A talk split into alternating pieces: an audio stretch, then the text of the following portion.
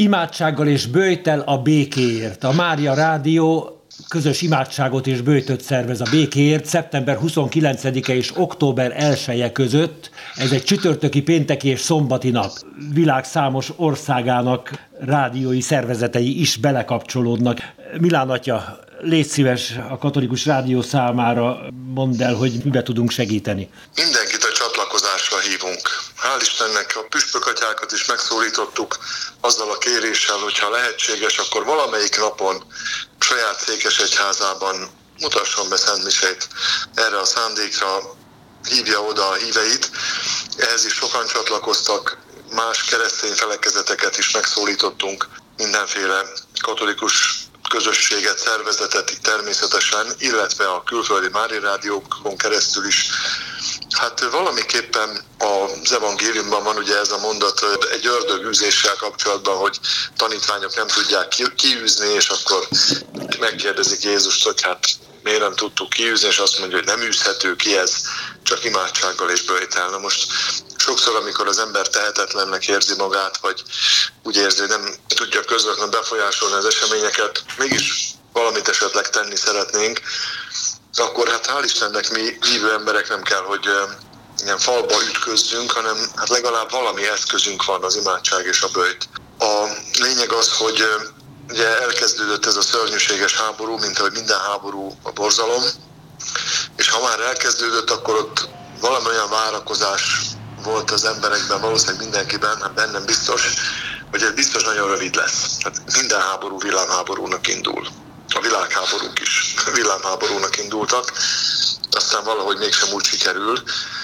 És valahogy azt vettük észre, hogy bizonyos mértékig úgy ez, ezen érdekes módon módosítja a tudatunkat, tehát hogy úgy, hogy hozzászokunk. Vagy Napi rendet érünk a borzalom fölött, igen. Igen, most, most kicsit közelebb van háború, de, de hát amiről szó van a közbeszédben, meg hát hogy, hogy, hogy tudunk-e utazni, vagy mi lesz az áremelkedésekkel, vagy lehet-e fűteni, és így tovább, és így tovább.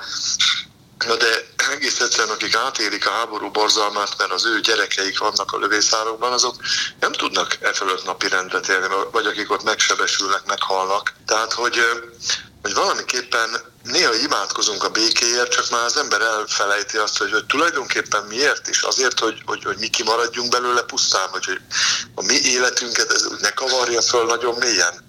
Vagy hát belegondolunk abba, hogy tényleg hát embereknek ez, a, ez a, az életébe kerül mind a két oldalon, tehát nagyon fontos, hogy sokszor az ítélkezés is felüti a fejét, hogy kikiáltunk valakit gonosznak, és akkor hát jó, hát akkor azt, azt mi nem tudjuk megfékezni, hát értjük, hogy a jó Isten miért nem lép már közbe, de hát fékezzen már meg a gonoszt. Itt nagyon fontos, hogy ne ítélkezzünk, és hát azt tegyük meg, amit mi meg tudunk tenni. Hát igazából csatlakozásra hívunk mindenkit olyan formában, ahogy ő tud, vagy szeretne összefogásról is szeretném, hogyha kicsit érzékeltetnéd, mert a sajtóanyagban látom, hogy hogy nagyon nagy szabású összefogás ez.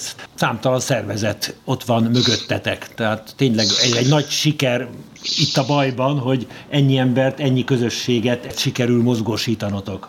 Több síkon megy a dolog, van a, van a szervezés, vagy az, hogy meg tudunk-e szólítani embereket, hát most ennek jó, örülünk, hogy igen.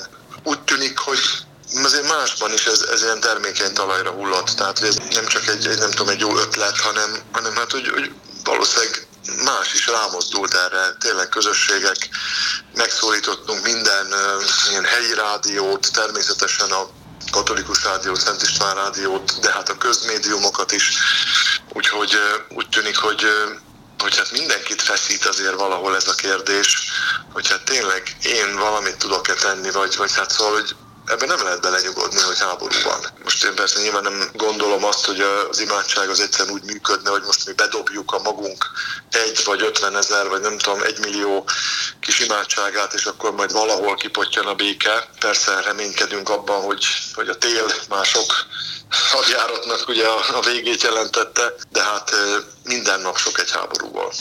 Mindenkit kérünk szépen, felhívjuk a figyelmet egy, egy internetes visszajelzésre hogy, hogy, hogy ő csatlakozik.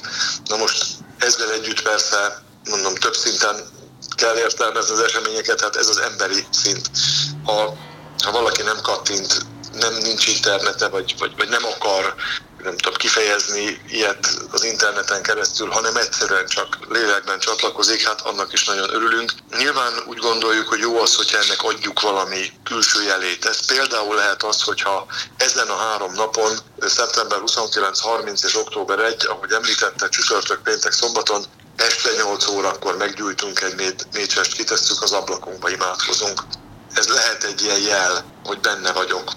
Egyébként hát nyilván, mint a Mári Rádióban, akkor ez alatt a három nap alatt sok élő műsor, betelefonáló beszélgetések, rengeteg interjú azokkal, akik távolról csatlakoztak, például hát külföldi Mária Rádiók részéről, meg akik például menekültek, és, és akkor ők elmondják a maguk fohászát, imádságát, tehát nyilván rádióműsoron keresztül is lehet csatlakozni, vagy hát részt lehet venni bármilyen közös megmozduláson, amit valahol helyben szerveznek, tehát püspöki szentmise, vagy mondom akár itt nem katolikus felekezetek is meghirdetnek valamilyen közös imádságot. Úgyhogy egyénileg, vagy, vagy ilyen részvétellel, vagy kifejezve ezt valamilyen jelzéssel, internetes jelzéssel, vagy mécsessel, tehát rengetegféleképpen kifejezéssel lehet egy juttatni a csatlakozását mindenkinek, de hát a legfontosabb az, az egyszerűen, hogy, hogy, hogy hát ostromoljuk az eget, hogy valahogy térítse jobb belátásra a világvezetőit.